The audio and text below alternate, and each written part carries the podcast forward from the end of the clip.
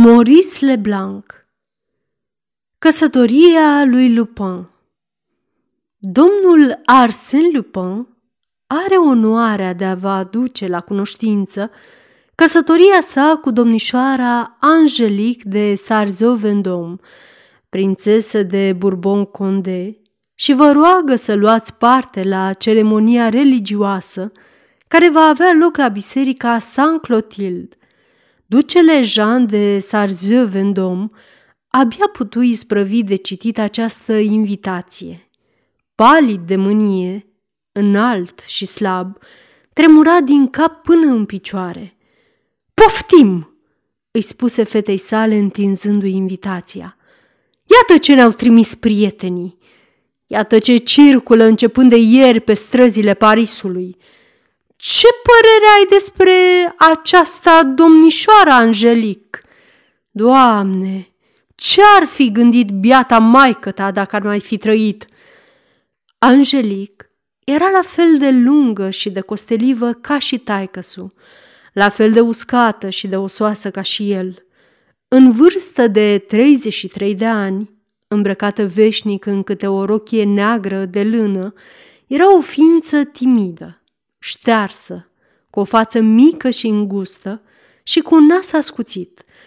Totuși, nu puteai spune despre ea că ar fi fost urâtă, pentru că avea niște ochi de o frumusețe desăvârșită, mari, tandri și puțin triști, într-un cuvânt, niște ochi tulburători, pe care dacă ei fi văzut, nu-i mai poți uita atât de repede.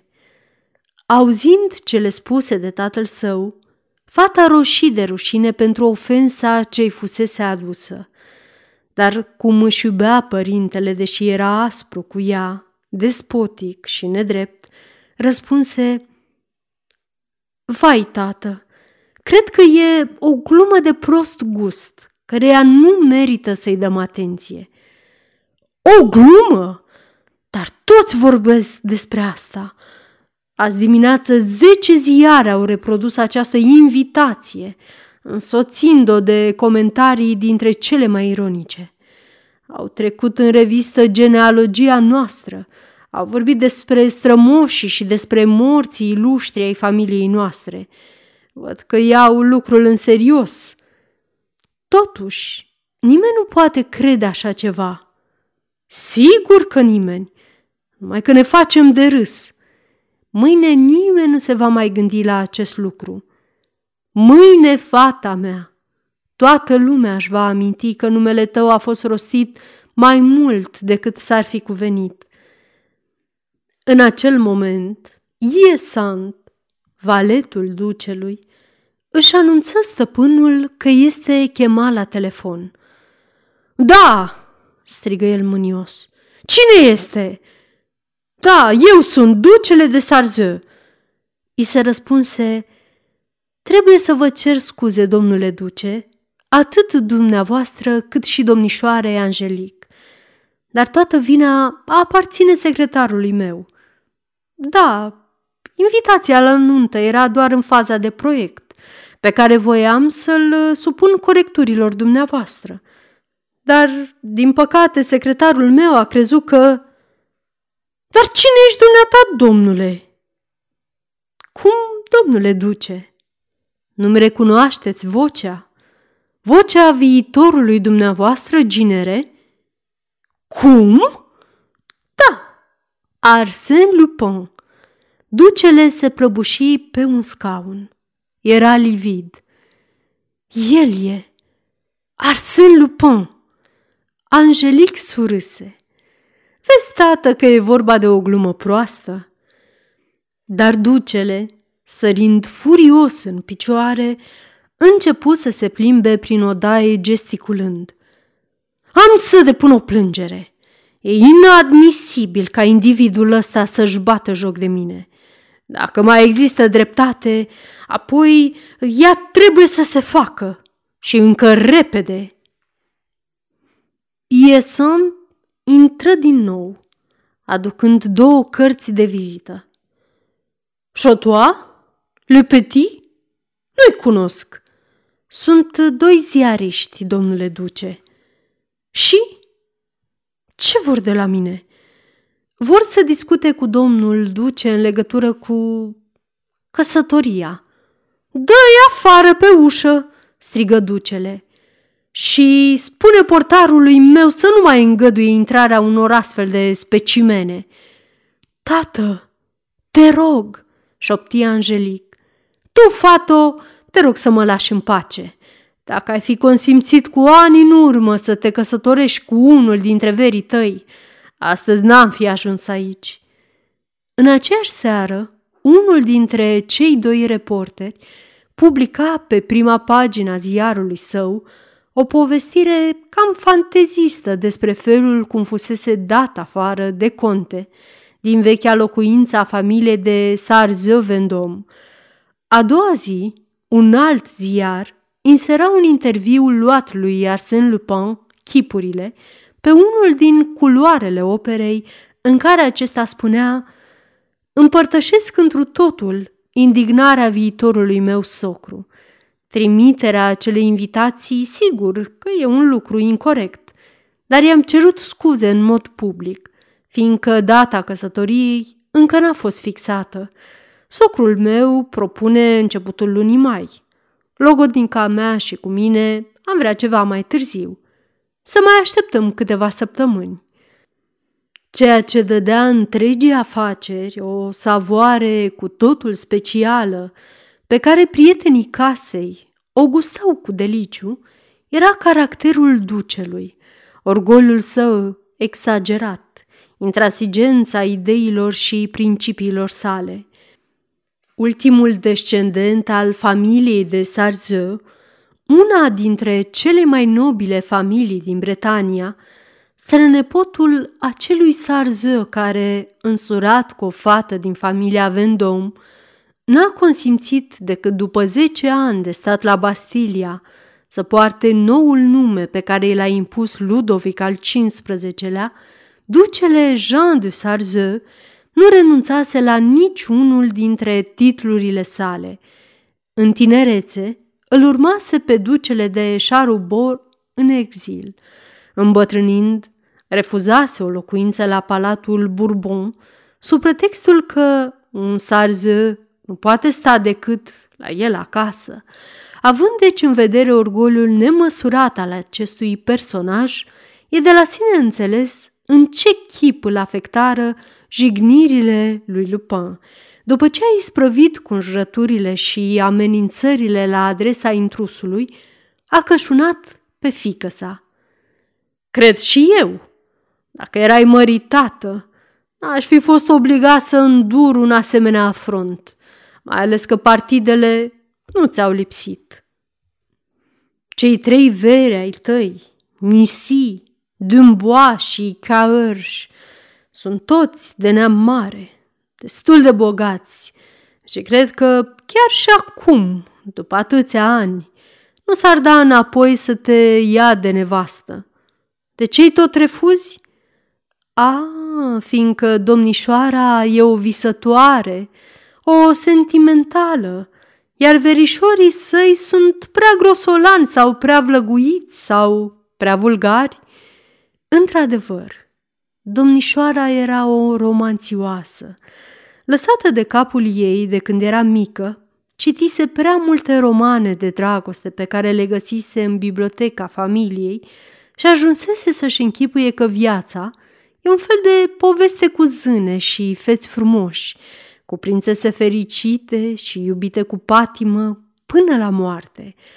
Mai târziu și-a dat seama că există și prințese nefericite, care așteaptă cu disperare un logodnic ce nu va mai veni niciodată.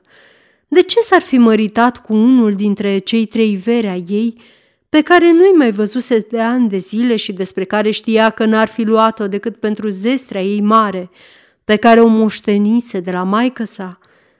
Decât o astfel de căsătorie, mai bine rămânea fată bătrână. Tată, cred că n-ai de gând să te îmbolnăvești din pricina acestei întâmplări ridicole, replică domnișoara de Sarzeu. Uit-o, nu te mai gândi la ea. Dar cum ar fi putut să o uite, când în fiecare zi un acne milos îi se înfigea ducelui în inimă. O săptămână încheiată, Angelic primise în fiecare dimineață câte un superb buchet de flori însoțit de câte o carte de vizită a lui Lupin. Ducele nu se mai putea înfățișa la club fără ca vreunul dintre prietenii săi să nu-l atace. Altă trăsnaie a ginerului dumitale. Ce, nu știi? Poftim, citește. Domnul Arsène Lupin va cere Consiliului de Stat să adauge la numele său numele soției sale, numindu-se de acum încolo Lupin de Sarzeau Vendôme. Apoi, a doua zi citea Tânăra logodnică, purtând în virtutea unei ordonanțe încă neabrogate de pe vremea lui Carol al X-lea, titlul și armoriile familiei de Bourbon-Condé, a cărei ultimă moștenitoare este fiul cel mai mare al domnului Lupin de Sarzeau-Vendôme, se va numi prințul Arsène de Bourbon-Condé. În altă zi, o reclamă anunța cel mai mare magazin de lenjerie din Paris va expune trusoul domnișoarei de Sarzeau-Vendôme, trusou care va purta inițialele LSV. Apoi, o foaie iluminată publică, o fotografie. Ducele, fica sa și ginerele, așezați în jurul unei mese și jucând piche. Pe urmă a fost anunțată cu mult tam-tam data de 4 mai, dându-se numeroase amănunte în legătură cu semnarea contractului de căsătorie. Lupin, se spunea în ziare, se arătase total dezinteresat în privința dotei, susținând că va semna contractul cu ochii închiși. Toate acestea îl scoaseră din sărite pe bătrânul duce de Sarză. Ura lui împotriva lui Lupin luă proporții maladive. Cu toate că demersul îl costa enorm, se duse la prefectul de poliție ca să-l sfătuiască ce să facă. Vai, domnule duce, îi răspunse prefectul, nu vă puneți la mintea lui și mai ales aveți grijă să nu cumva să-i cădeți în plasă. Ce plasă? Întrebă speria ducele. Păi, mai întâi vă năucește, apoi, prin intimidare, încearcă să vă determine să acceptați ceea ce n-ați putea accepta cu sânge rece. Aceasta este o înregistrare Cărțiaudio.eu. Această înregistrare este citită cu respectarea legislației în vigoare pentru Cărțiaudio.eu. Copierea, repostarea, multiplicarea, vânzarea, închirierea și sau difuzarea publică a acestei înregistrări, fără acordul scris al Cărțiaudio.eu, constituie infracțiune și se pedepsește conform legislației în vigoare. Pentru noutăți, vă invităm să vizitați site-ul www.cărțiaudio.eu și să ne susțineți cu un like, subscribe și follow pe canalul de YouTube Cărți Audio. Îi puteți susține prin donații pe naratorii voluntari ai acestui canal. Vă mulțumim și vă dorim audiție plăcută în continuare. Cred că nu speră că eu voi da totuși pe fica mea de soție. Nu, dar așteaptă să săvârșiți o greșeală de pe urma căreia să profite. Deci, ce mă sfătuiți, domnule prefect? Să vă duceți acasă, domnule duce. Iar dacă tot acest tapaj vă deranjează, plecați undeva la țară și stați liniștit acolo, fără să vă faceți sânge rău. Această discuție nu făcut decât să sporească temerile bătrânului gentilom. Lupin îi se păru un personaj cumplit, uzând de procedee diabolice și având complici peste tot. Începând din ziua aceea, ducele deveni din ce în ce mai arțăgos și mai taciturn. Închise ușa în nasul tuturor prietenilor ba chiar și celor trei veri ai domnișoarei Angelic, care, deși nu mai veniseră de mult, acum începură a bate din nou la ușa ducelui, dar fiecare separat, fiindcă nu se agreau câtuși de puțin. Fără niciun motiv, ducele își izgoni intendentul, apoi vizitiul. Nu cuteză să înlocuiască de teamă să nu vâre în casă vreun complice de-a lui Lupin. Iesan, valetul său pe care îl cunoștea de 40 de ani și în care avea cea mai deplină încredere, trebuie să preia și aceste servicii. Vai, tată, îi spuse de mai multe ori Angelic, străduindu-se să-l facă să-și vină în fire. Zău dacă înțeleg de ce te temi. Nimeni pe lume nu mă poate obliga la această căsătorie absurdă. Ei, drace, nu de asta mă tem eu. Atunci, de ce te temi? Știu eu, de o răpire, de o luare cu forța. Într-o după-amiază, ducele primi un ziar unde următorul articolaș era subliniat cu creionul roșu. Iscălirea contractului are loc astăzi la Palatul Sarzeu Vendôme. Ceremonia va fi foarte intimă. Nu vor fi admiși decât câțiva privilegiați ca să-i felicite pe fericiți miri. Martorilor domnișoarei de Sarzeu Vendôme, prințul de la Rochefoucauld Limur și contele de Chartres, domnul Lupin le va prezenta personalitățile care au ținut să-l onoreze cu prezența lor, și anume pe domnul prefect de poliție și pe domnul director al închisorii Sante. Asta era într-adevăr prea de tot.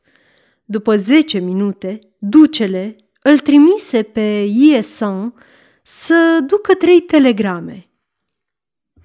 La ora patru, de față cu Angelic, îi primi pe cei trei verișori ai fetei pe care aceasta nu i mai văzuse de foarte mult timp. Paul de Muzy, rotofei, greoi și de o mutră nesănătoasă, Jacques Dembois, subțirel, cu o mutră roșcovană și foarte timid, Anatol de Caorș, scund, slab și bolnăvicios, toți trei bărbați copți bine, nensurați, îmbrăcați fără gust și lipsiți de ținută aristocratică. Întâlnirea a fost scurtă. Ducele pregătise un plan de luptă pe care l-a expus succint și în termeni categorici. Angelic și cu mine vom părăsi Parisul la noapte și ne vom duce la moșia pe care o avem în Bretania.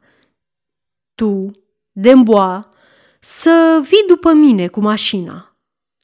Tu, Muzi, vino cu automobilul, fiindcă e mai mare, ca să pui în el bagajele noastre și să-l iei și pe Yesan, iar tu, ca orș, să fii la gara din Orlan, unde vei lua sleeping-ul din van pentru trenul de 10 și 40.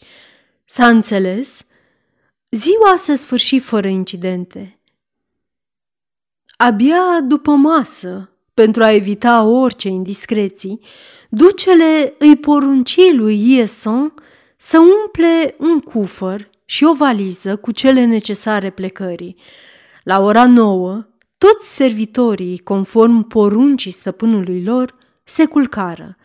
La zece fără zece, ducele, gata pregătit de plecare, auzi claxonul unei mașini. Portarul deschise poarta cea mare. De la fereastră, ducele recunoscu mașina lui Paul Dembois. Du-te și spune că voi coborâ imediat, îi zise el lui Iesan, și anunț-o și pe domnișoara. După câteva minute, cum Iesan nu mai venea, ieși din camera sa să vadă de ce întârzie. Dar pe palier a fost luat în primire de doi oameni mascați care l-au legat fedeleș și i-au pus un căluș în gură, înainte ca ducele să aibă vreme să scoată un strigăt.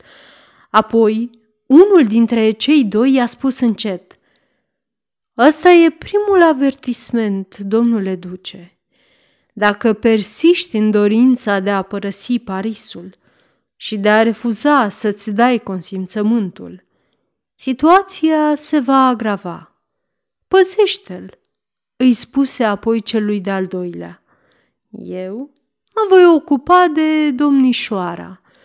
În acel moment, alți complici o legau pe cameristă.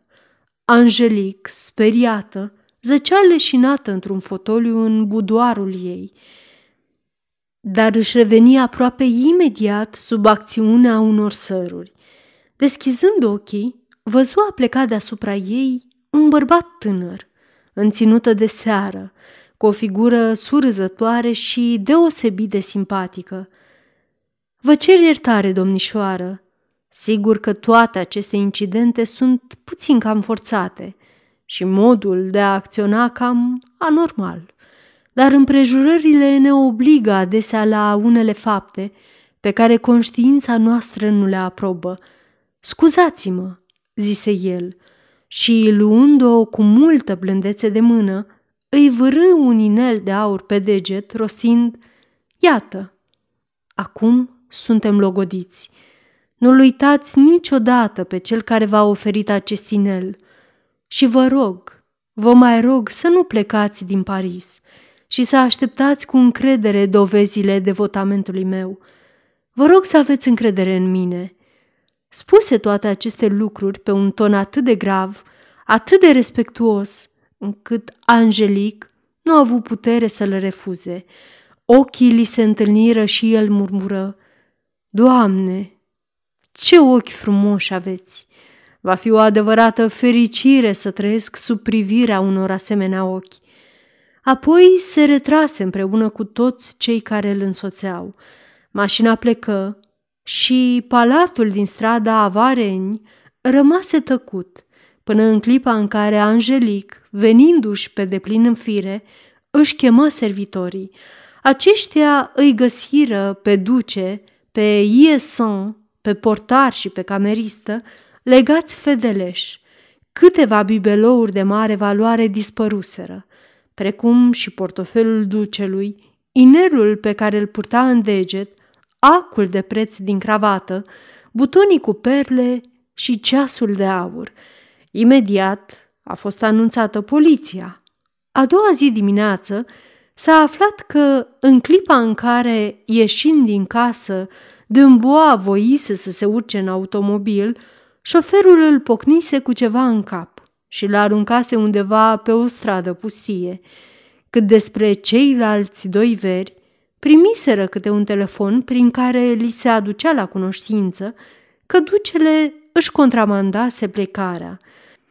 În săptămâna care a urmat, ducele, fără să se mai sinchisească de anchetele poliției sau de notițele strecurate de Lupin prin ziare, s-a urcat pe furiș împreună cu fata și cu valetul său în trenul de vani și, spre seară, a intrat în anticul castel feudal care domină peninsula Sarzeu. Imediat, cu ajutorul țăranilor bretoni, și-a organizat paza. În a patra zi a sosit Misi, în a cincea Caorș și în a șaptea zi Dumbois, a cărui lovitură primită în cap se pare că nu fusese chiar atât de gravă cum se temuse.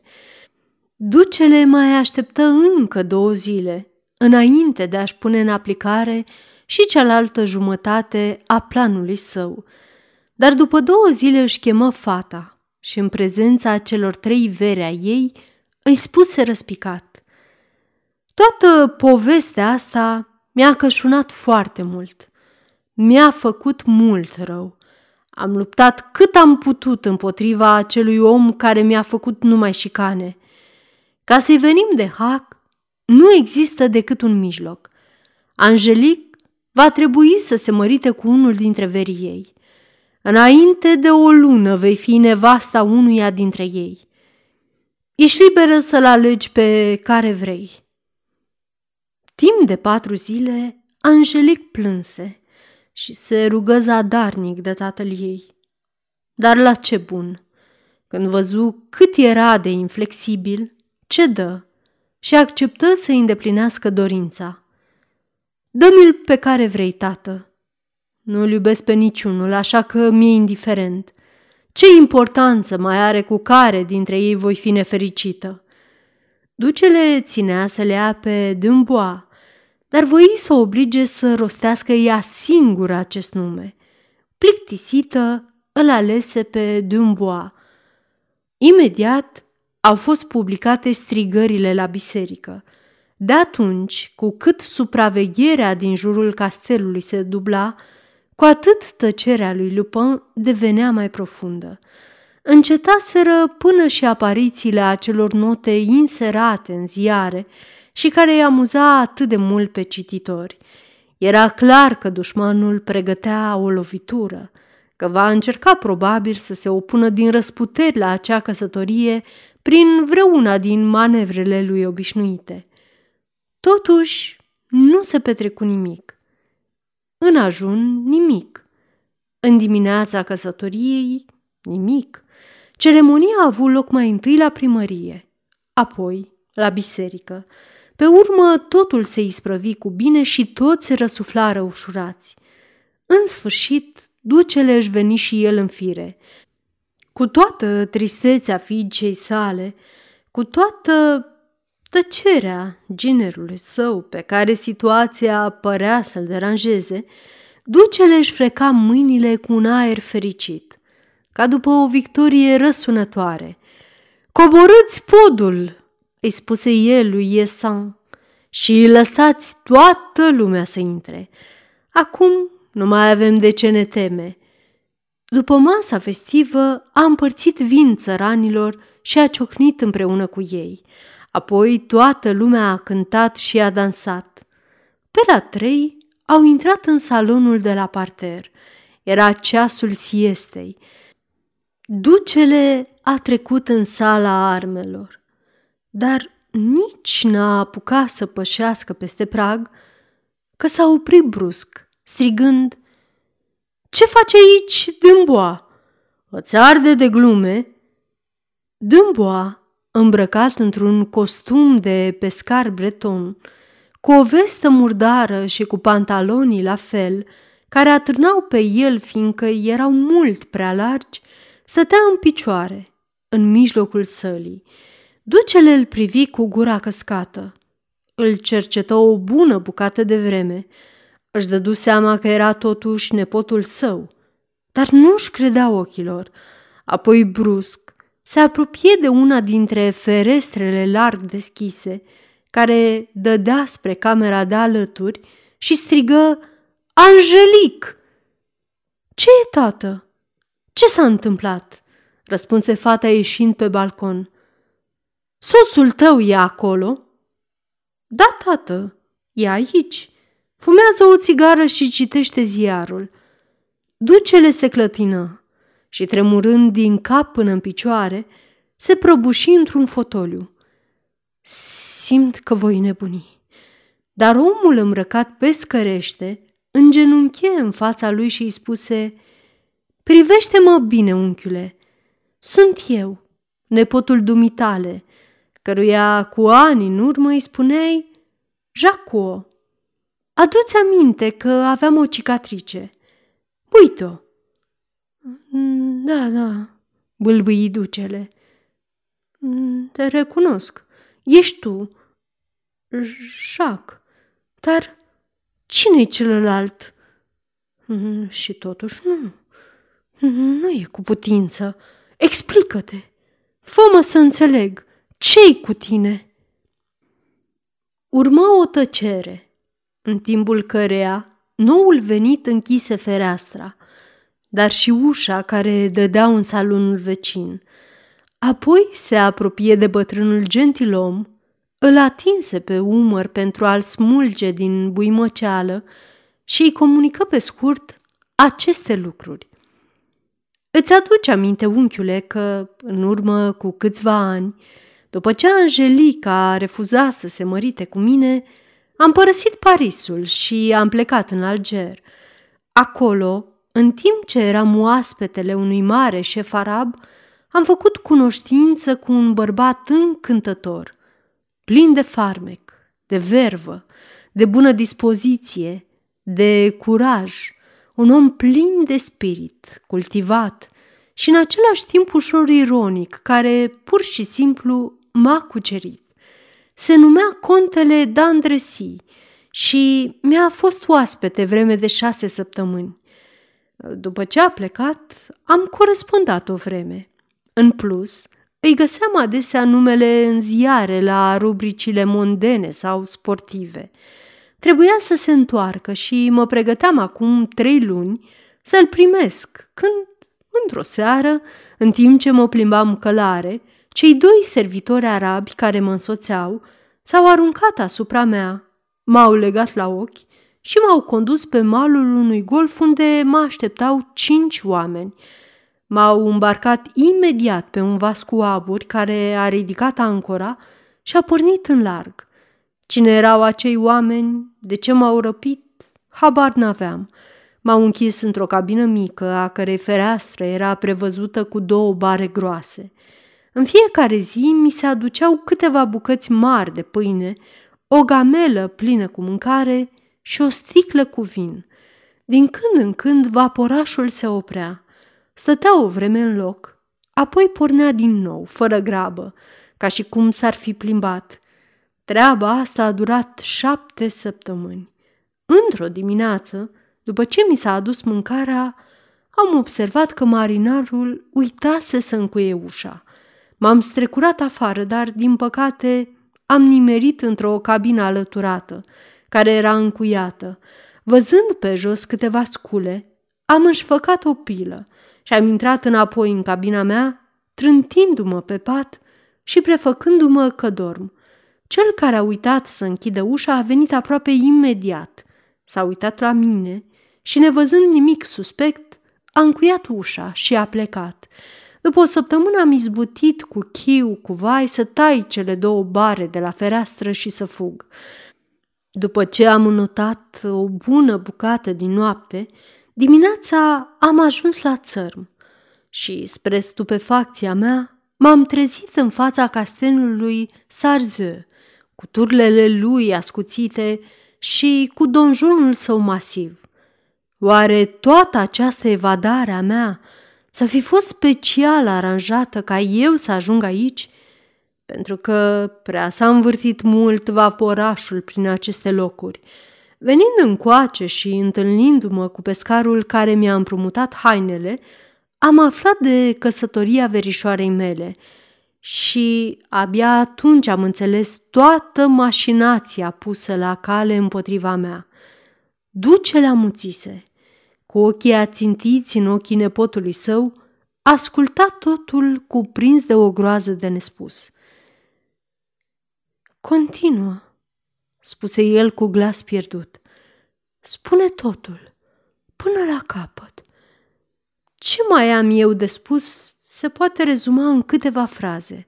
În timpul cât a stat la mine, i-am spus lui Dandresi tot, că eram nepotul dumitale, că mă cunoșteai destul de puțin, că plecasem de copil de la Sarzeu, că mai târziu ne vedeam destul de rar, că cerusem mâna verișoarei mele Angelic, dar că ea mă refuzase. Am mai observat că între mine și Dandresi exista o oarecare asemănare fizică, ceea ce, bineînțeles, m-a uimit. Cunoscând toate aceste amănunte și fiind un tip foarte isteț și descurcăreț, i-a venit probabil ideea să-mi ia locul, ceea ce, după câte văd, nu i-a fost prea greu. Deci, în cameră cu Angelic, e diavolul ăla d'Andresi, sau mai bine zis, Lupin, nu-i așa? Da, unchiule, deci lui i-am dat eu fata de nevastă. Da, unchiule, lui, care mi-a furat mie numele și dumitale fata. Acum, Angelic e soția lui legitimă și asta în urma dorinței dumitale. Bine, dar De ce l-a ales pe el și nu pe unul dintre ceilalți doi veri? Doar dumneata i l-ai propus. L-am propus la întâmplare. Nu, nu la întâmplare, ci în urma sfaturilor abile și obsedante ale foarte credinciosului dumitale Ieson. Ducele tresării. E, hai că asta e prea de tot. Ieson, complicele lui Lupin? A, nu, nu a lui Lupin, ci al omului pe care îl credea Demboa și care i-a făgăduit să-i dea, dacă îl va ajuta să se însoare cu Angelic, o sută de mii de franci a doua zi după nuntă. Ah, ticălosul a prevăzut totul până în cele mai mici amănunte. Totul, unchiule, până la a înscena chiar un atentat împotriva lui, simulând o lovitură crâncenă ca să-și abată orice bănuială. Și de ce toate astea, dragul meu nepot? Angelic posedă 11 milioane de franci avere. Notarul dumitale trebuia să-i remită săptămâna viitoare titlurile de proprietate, după care falsul Dumbois ar fi dispărut. Chiar azi dimineață i-ai dat dreptar de nuntă 500 de mii de franci, pe care diseară, știu asta din sursă sigură, îi va amâna unui complice să-i ducă mâine dimineață la Paris și să-i depună la un loc sigur. Ducele se ridică brusc de pe scaun. Diseară spui. La ce oră? Și unde? Diseară la ora nouă. Va ieși din castel prefăcându-se că se plimbă pe alea stejarilor. Să anunțăm poliția! Pentru nimic în lume.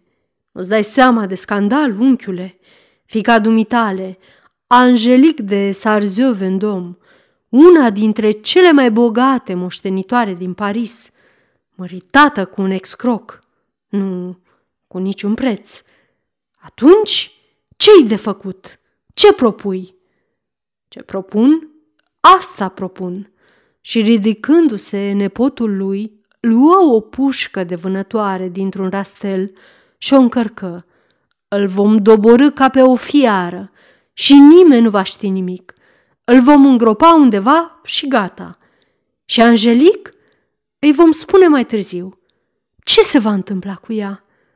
Nimic. Legal va rămâne soția mea, soția adevăratului Dumbois, dar mâine o voi părăsi și mă voi înapoia în Algeria. În două luni voi divorța și îi voi reda libertatea. Eu n-am nevoie de bani, fiindcă, după cum știți, eu sunt foarte bogat. Ești sigur că complicii lui de pe vapor nu-l vor anunța că ai fugit? Nu cred că vor putea înainte de mâine dimineață. Așa că astă seară, la ora nouă, putem acționa. Am să mă ascund între ruinele fostei capele, fiindcă drumul spre alea stejarilor trece chiar prin fața acelor ruine. La nouă voi fi acolo și eu alături de tine, zise bătrânul duce de Sarzo Vendom, luând și el o pușcă de vânătoare din rastel. În timpul mesei de seară, ducele se strădui să fie calm. Din când în când își privea pe ascuns ginerele și se mira în sinea lui de mare asemănare cu adevărul Dumbois. Același ten, aceeași formă a obrazului, aceeași tunsoare. Totuși, privirea era alta, mult mai vie, mai luminoasă, mai inteligentă. Tot uitându-se la el, ducele descoperi și alte mici amănunte care până atunci îi scăpaseră și care dovedeau impostura personajului. După masă se despărțiră. Pendula a bătut de opt ori. Ducele trecu în camera sa și, peste zece minute, la adăpostul întunericului, se îndreptă însoțit de nepotul său către ruinele fostei capele, fiecare cu câte o pușcă în mână. În vremea aceasta, Angelic, însoțită de soțul ei, intră în apartamentul ce le fusese rezervat, la parter.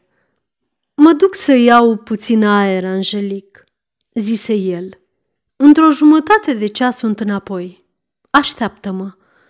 Sigur, zise ea, du-te. După ce ieși din cameră, Lupin urcă într-o odaie de la primul etaj, încuie ușa cu cheia, deschise fereastra și se aplecă în afară fluierând ușor. De jos îi răspunse un alt fluierat. Atunci scoase repede dintr-un dulap o servietă de piele, o înfășură într-o pânză neagră și o legă bine cu sfoară. Apoi se așeză la masă și scrise următorul bilet.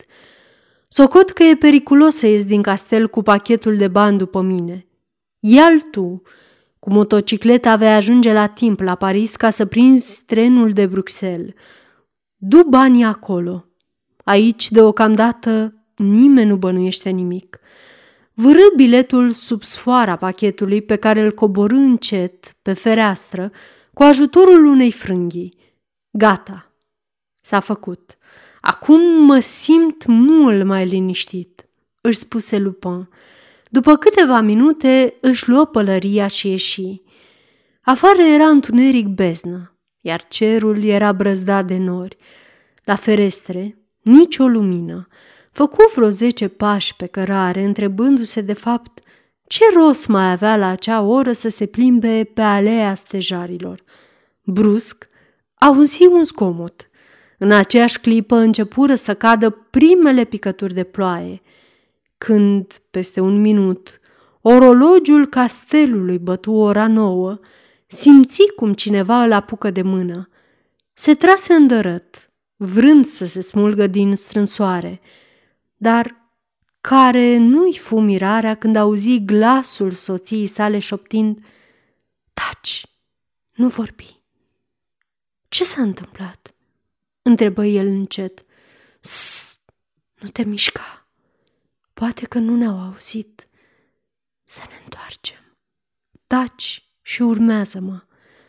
Glasul era atât de poruncitor încât Lupin o urmă fără să se mai întrebe. Dar brusc, ea se opri. Repede, să fugim, vin după noi. Fără să-i dea drumul de mână, Angelic îl trase după ea pe o scurtătură și în câteva clipe ajunseră la poarta castelului. Portarul îi salută respectuos. După ce trecu de el, Angelic își duse bărbatul în odaia unde locuise înainte de a se mărita. Intră, îl poftia. În odaia mare și elegantă o așteptau două cameriste pe care le trimise la culcare. Aproape imediat cineva bătu la ușa vestibulului. Angelic! Dumneata ești tată? Întrebă ea stăpânindu-și emoția. Da, bărbatul tău e aici? Da, de-abia ne-am întors dintr-o scurtă plimbare.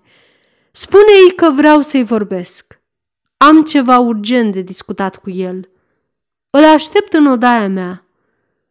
Bine, tată, am să-l trimit. Lupin se ridică în picioare și se îndreptă spre ușă. Dacă vrea neapărat să-mi vorbească, trebuie să mă duc.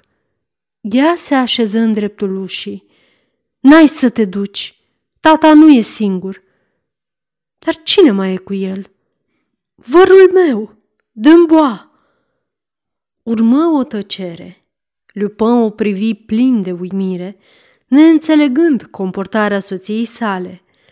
Apoi spuse, Aha, deci acel isteț de îmboa a ajuns aici. Atunci totul a ieșit la iveală. Da, tata știe tot. Am auzit mai devreme discuția dintre ei.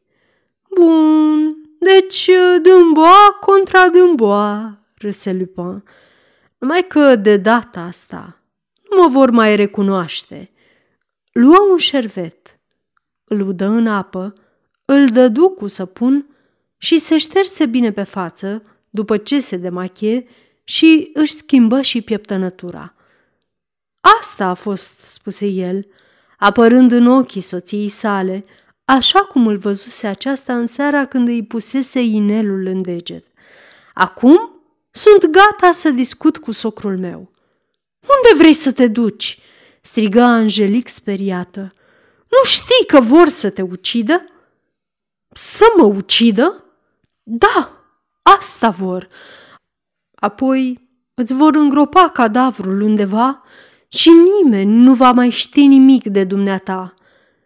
Din punctul lor de vedere, poate că au dreptate. Dar vezi că dacă nu mă duc eu la ei, vor veni ei la mine. Dar nu-ți închipui că ușa asta îi va opri. Taci și urmează-mă, spuse Angelic. Apropiindu-se de dulapul greu cu oglindă, îl împinse cu ușurință la o parte, căci aluneca pe niște mici rotile, ridică apoi o tapiserie veche și spuse Iată o altă ușă care n-a mai fost folosită de multă vreme. Tata știe că cheia s-a pierdut. Iată-o! Descuie ușa. Ai să vezi o scară care te va duce jos, la piciorul turnului. Acolo n-ai decât să tragi zăvoarele celei de-a doua uși și ești liber. Lupin rămase stupefiat. Abia acum înțelese noblețea sufletească a tinerei femei. Simți brusc un respect, fără margini, remușcări târzii și un val de rușine îi năvăli în suflet. De ce mă salvezi?" întrebă el, fiindcă în fața lui Dumnezeu ești bărbatul meu. Doamne, șopti el, cum am putut să mă port astfel? Ea îl privi cu ochii ei mari, catifelați și triști, ochii aceia de o neasemuită frumusețe, pe care dacă îi vedeai, nu îi mai puteai uita. Îl privi fără ură, fără mânie, fără reproș, nu ca pe un răufăcător, ci ca pe omul care era soț și cu care se unise în fața lui Dumnezeu și la bine, dar și la rău. Ah, ochii dumitale, ochii dumitale, murmură el umilit până în adâncul sufletului. În acea clipă a avut brusc revelația a ceea ce se întâmplase în sufletul fetei aceleia bătrâne și romanțioase. Întâlnirea ei, ieșită din comun, întâlnirea cu un bărbat tânăr, frumos, întreprinzător, curajos, tocmai ca și corsarii de pe vremuri, care venise să o smulgă din mediul tern în care trăia, să-i pună într-o seară un inel de logodnă în deget și apoi să o ducă cu toate riscurile în fața altarului, ochii atât de puri, de luminoși, de mângâietori ai Angelicăi, îi sfâșiară sufletul. Iartă-mă, strigă el pierdut, sărutându-i mâinile. Iartă-mă, ți-am stricat viața. Din potrivă, spuse ea, mi-a arătat adevăratul drum spre care trebuie să mă îndrept. Și acum, du-te, deschizându-i ușa, îl lăsă să plece. După o lună, Angelic de Sarzio Vendom, prințesă de Bourbon Condé, se călugări sub numele de sora Marie August, intrând pentru totdeauna la mănăstirea călugărițelor dominicane. În ziua ceremoniei, stareța mănăstirii primi un plic mare, pecetluit și o scrisoare. Scrisoarea conținea doar atât. Pentru săracii sorei Marie August. În plic se aflau 500 de mii de franci. Sfârșit!